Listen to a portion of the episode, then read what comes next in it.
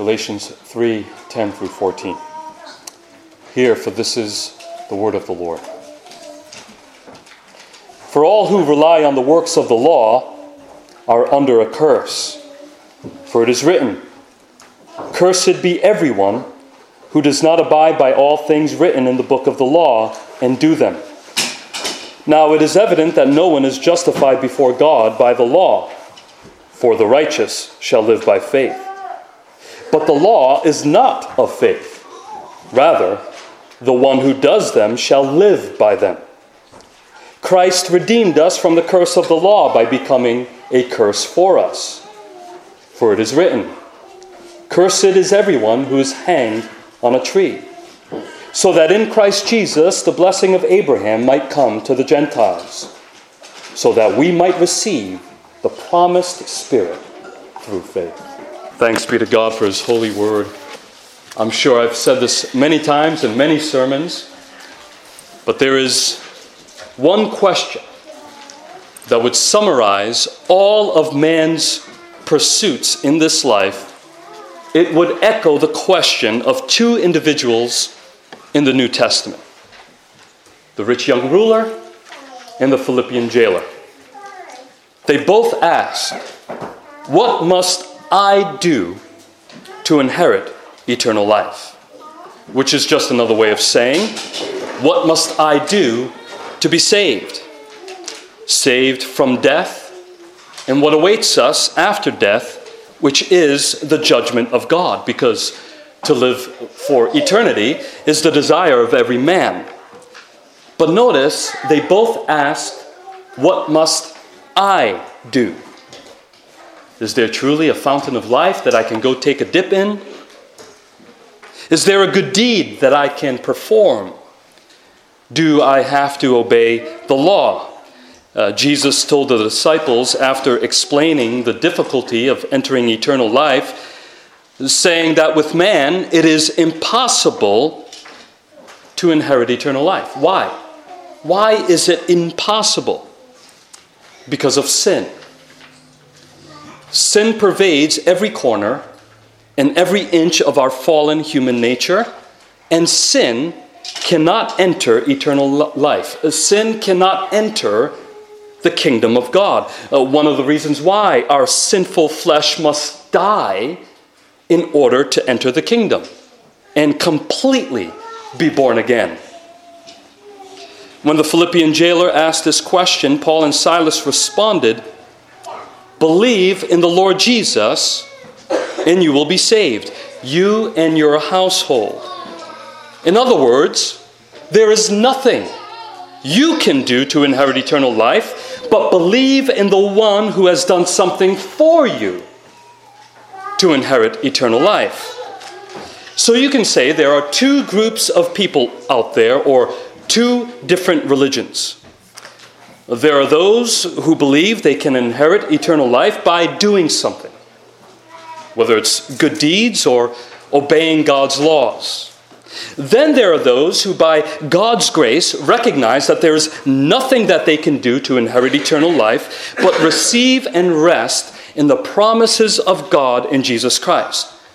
Uh, to make his point, Paul directly quotes four different Old Testament passages here. Uh, although there are only five verses here, they are packed with meaning and much difficulty. So we will carefully consider each quotation in its Old Testament context to understand what Paul is saying. He has been defending the doctrine that one is saved by grace alone, through faith alone, in Christ alone. And so that means that the Gentiles did not have to receive circumcision or become Jews in order to be saved. So, from the Old Testament, he is trying to teach the Galatians that all people, both Jews and Gentiles, are first cursed under the law, second, that there is only one way to be redeemed from that curse, and thirdly, how the righteous shall live by faith.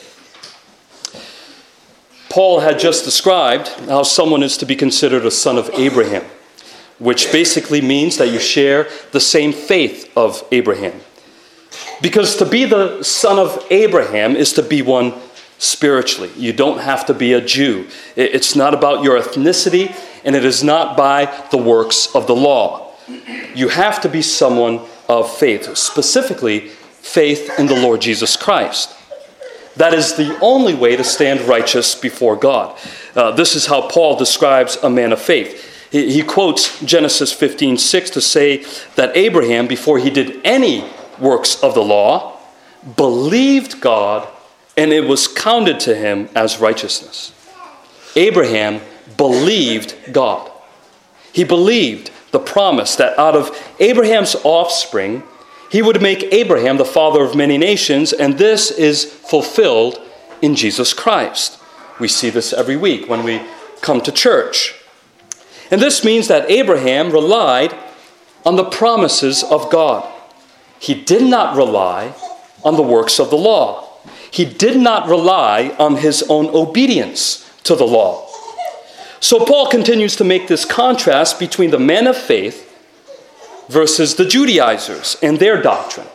He says, For all who rely on the works of the law are under a curse. So here, Paul is going to make a contrast between those who rely on the promises of God and those who rely on the works of the law. But the age old question is what does Paul mean by works of the law here?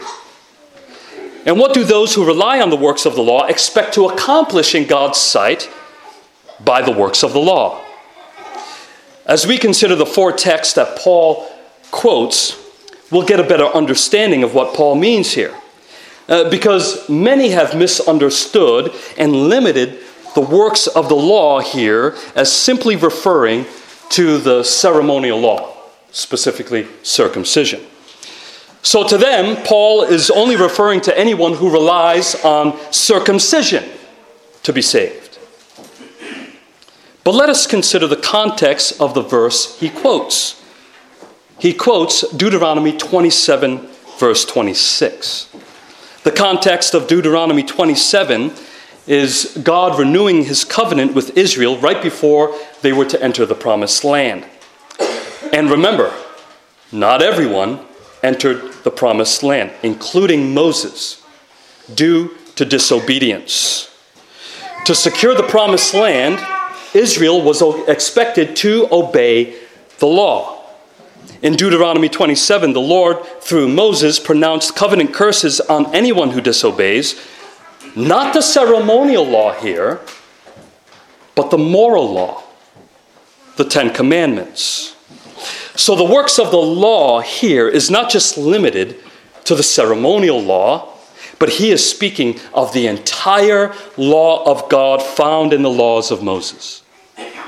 Then Paul quotes verse 26 from the Greek as it translates Cursed be everyone who does not abide by all things written in the book of the law and do them. Now, what does this mean? It means that anyone who seeks to be justified, who seeks to stand righteous before God by obedience to the law, is under a curse. Why? Just like it says in Deuteronomy 27, the law requires complete and perfect obedience. You can't get away with saying, well, I'm generally obedient. I don't sin that much. I have my slip ups, a little white lie here, a little white lie there.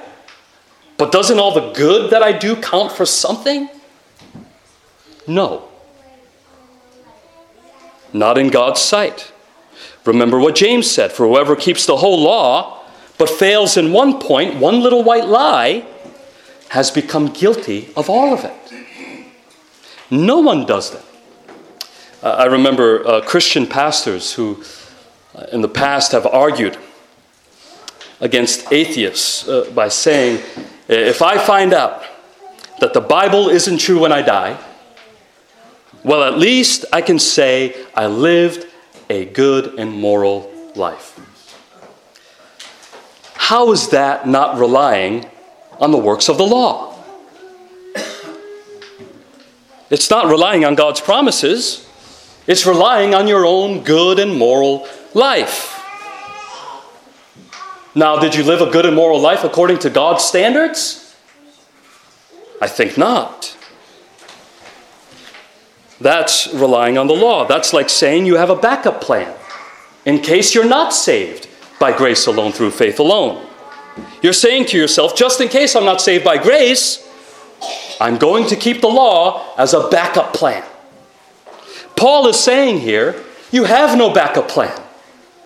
If you rely on the works of the law, you're under a curse. No one does that, neither Jew nor Gentile. The Jews who received the law didn't do the law.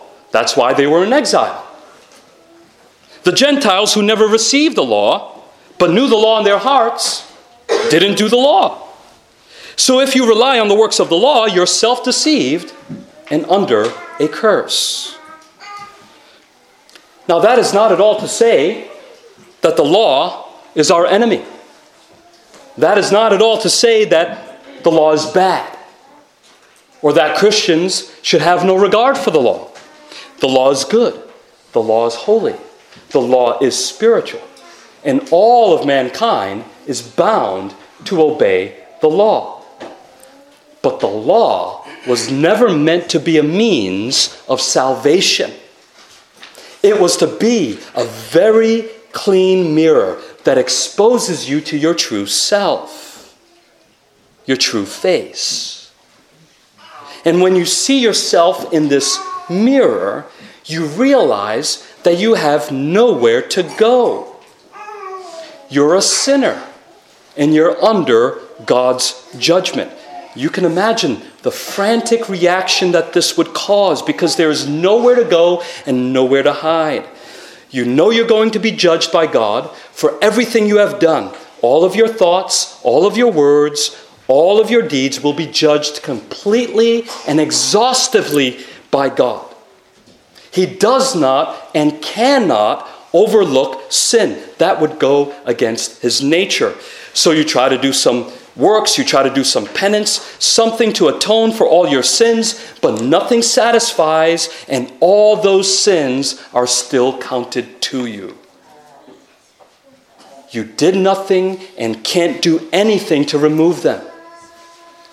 Just think of the mental strain and agony this would cause, the misery you endure when you realize this. This describes the experience of someone who is under a curse.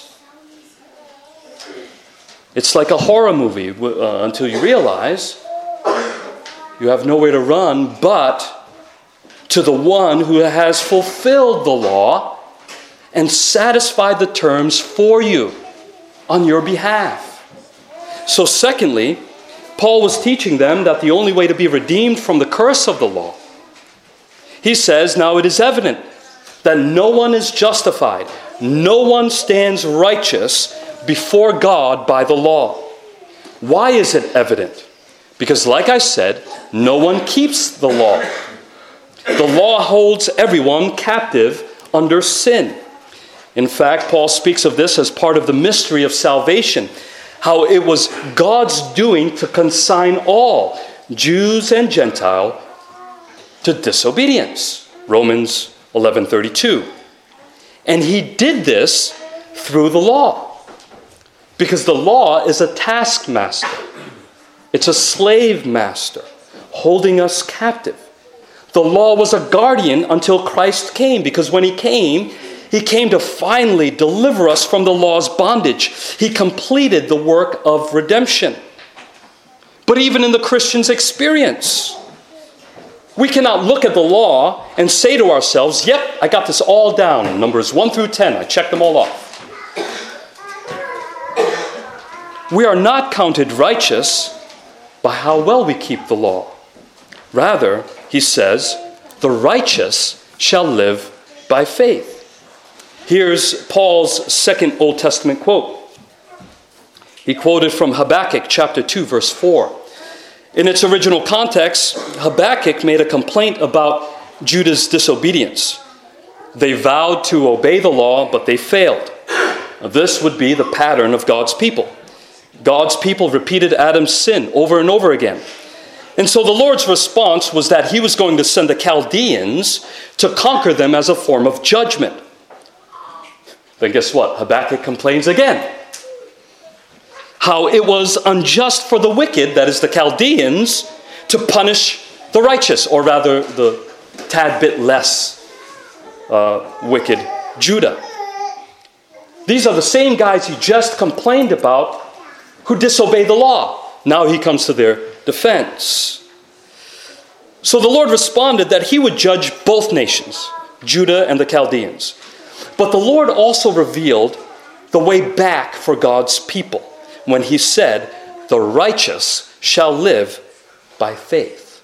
He was telling Habakkuk that he needed to trust in the promises of God and that God's people would be restored one day, that they will be saved from all their sins and they would be forgiven.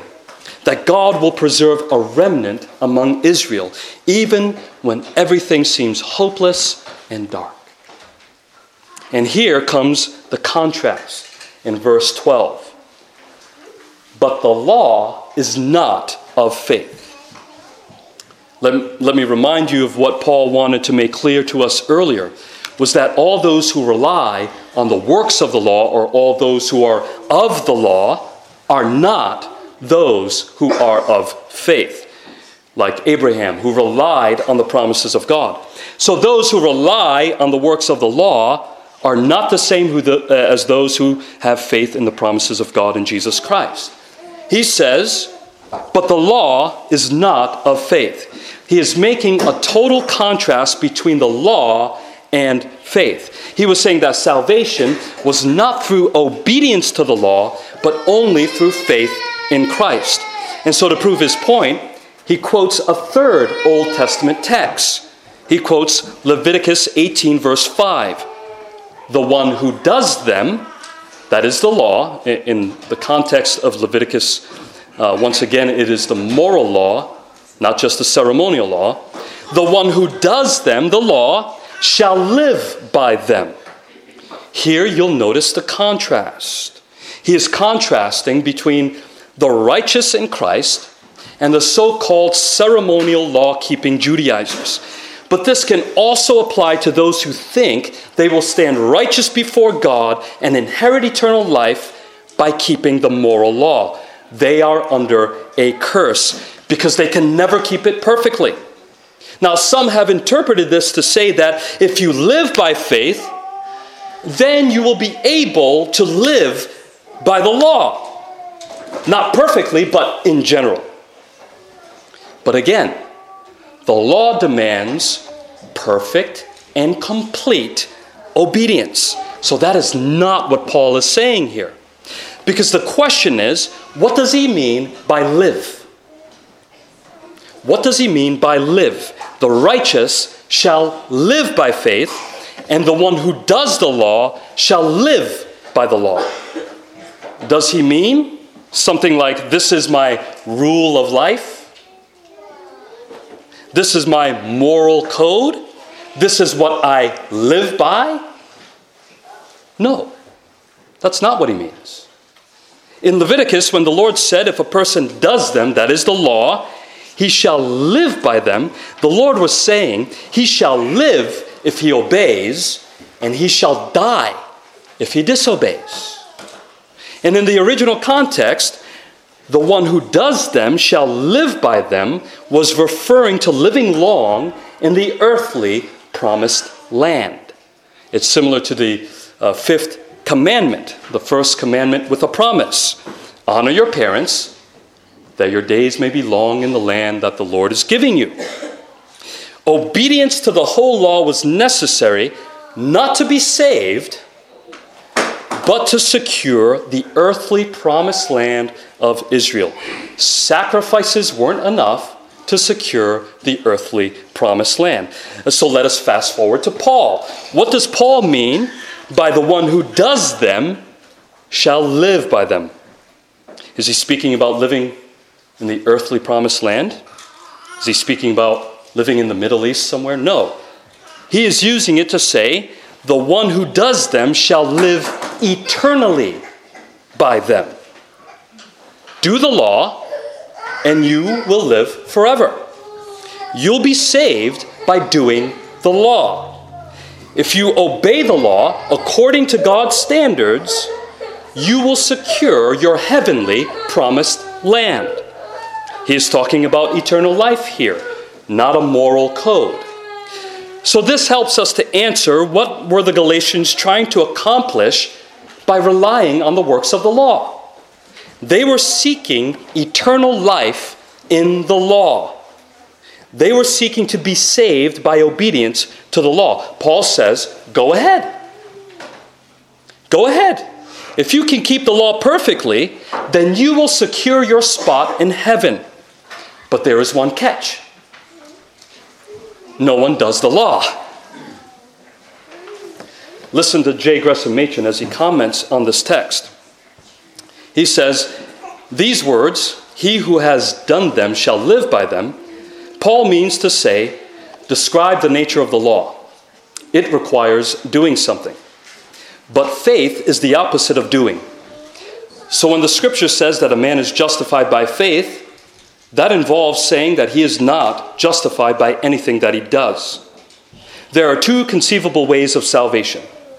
One way is to keep the law perfectly, to do the things which the law requires. No mere man since the fall has accomplished that. The other way is to receive something, to receive something that is freely given by God's grace. That way is followed when a man has faith. But you cannot possibly mingle the two. You might conceivably be saved by works, or you might be saved by faith. But you cannot be saved by both. It is either or here, not both and. But which shall it be, works or faith? The scripture gives the answer. The scripture says it is faith. Therefore, it is not works. We can't secure eternal life by obedience to the law.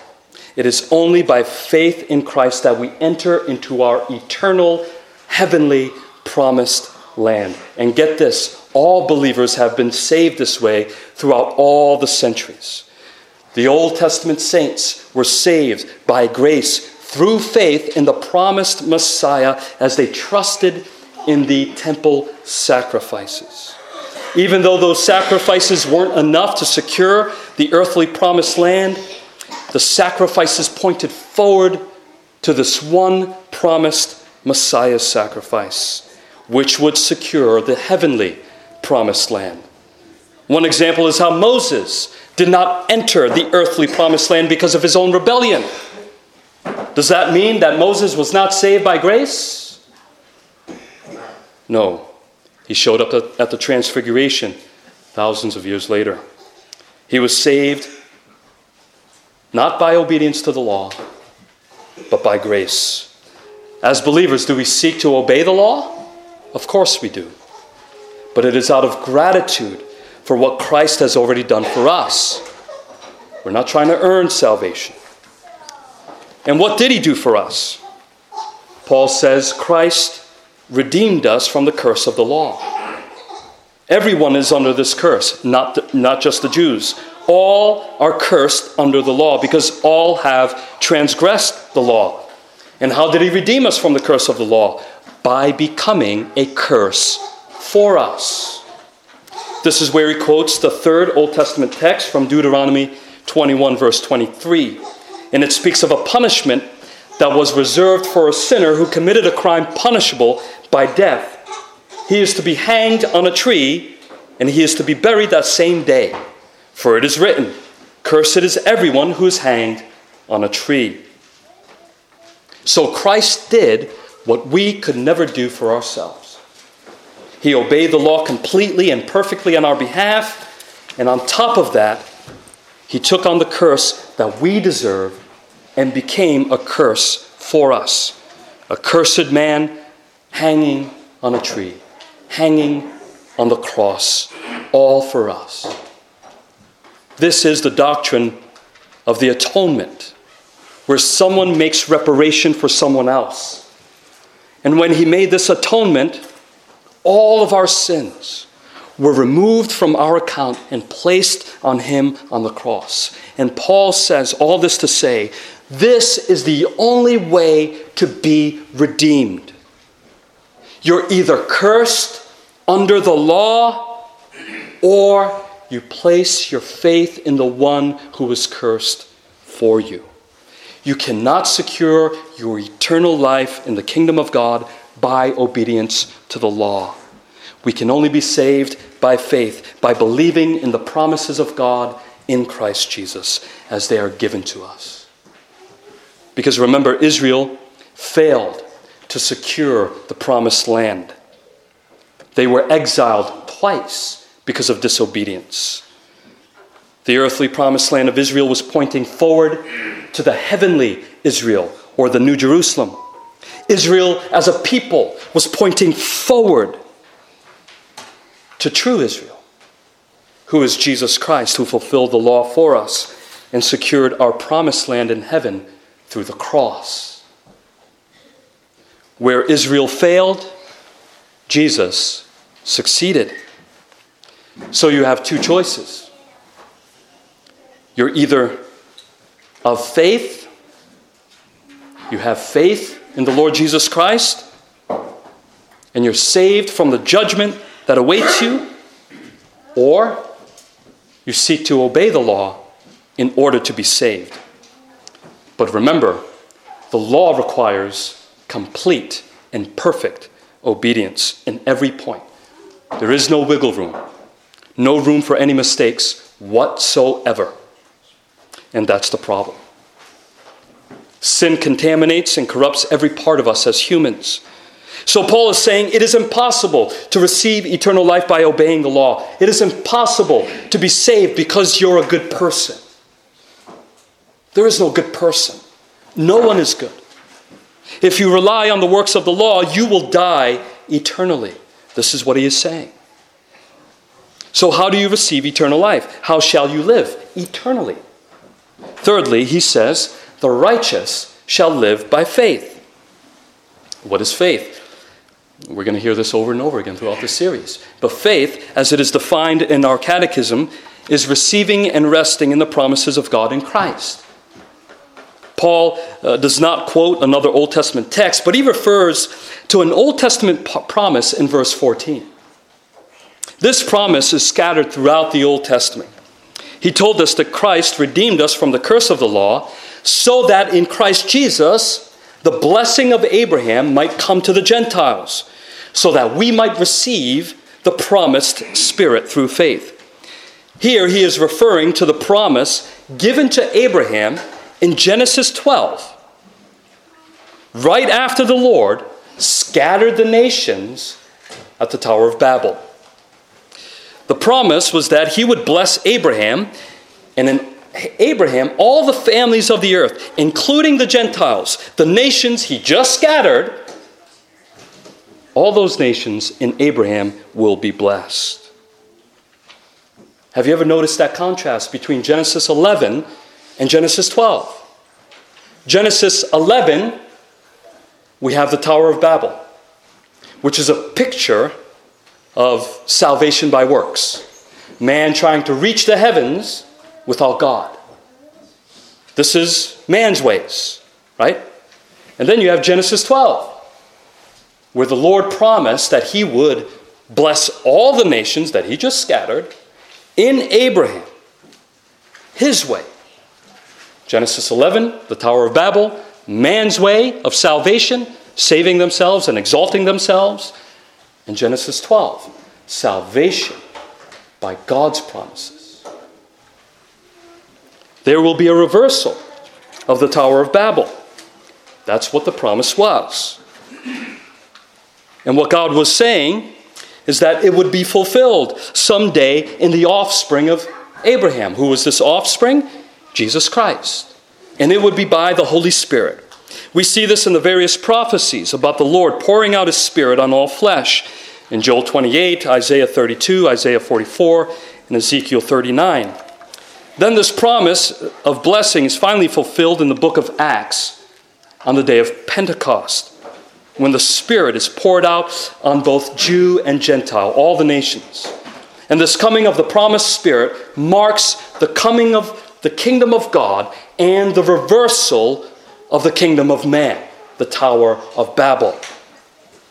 And the only way you can enter this kingdom is to receive the Spirit through faith.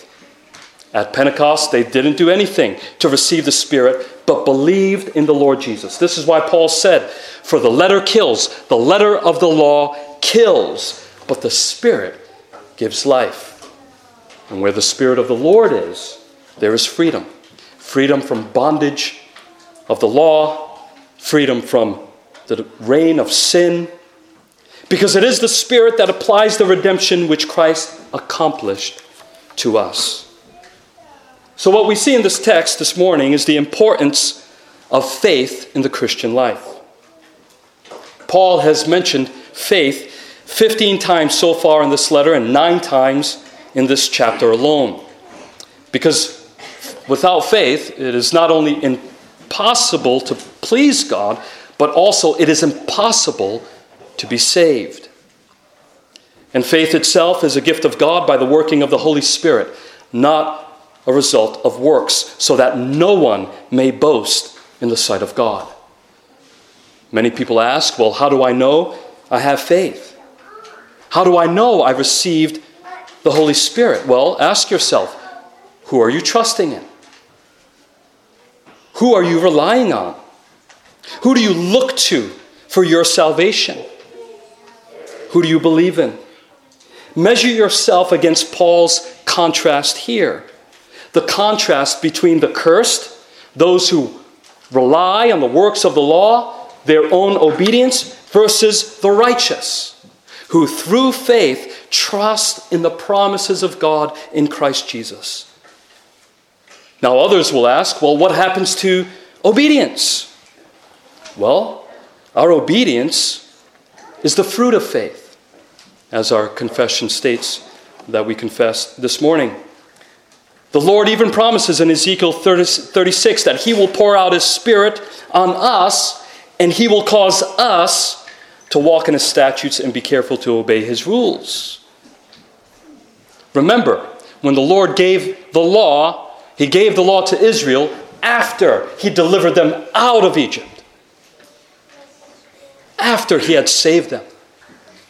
Our obedience is out of gratefulness to God for our salvation. We obey because we love God and we're in a loving relationship, a loving fellowship with God. Not because we're trying to earn our, our salvation or earn anything from God's hands. Our obedience is evidence of the Spirit's presence, evidence of faith.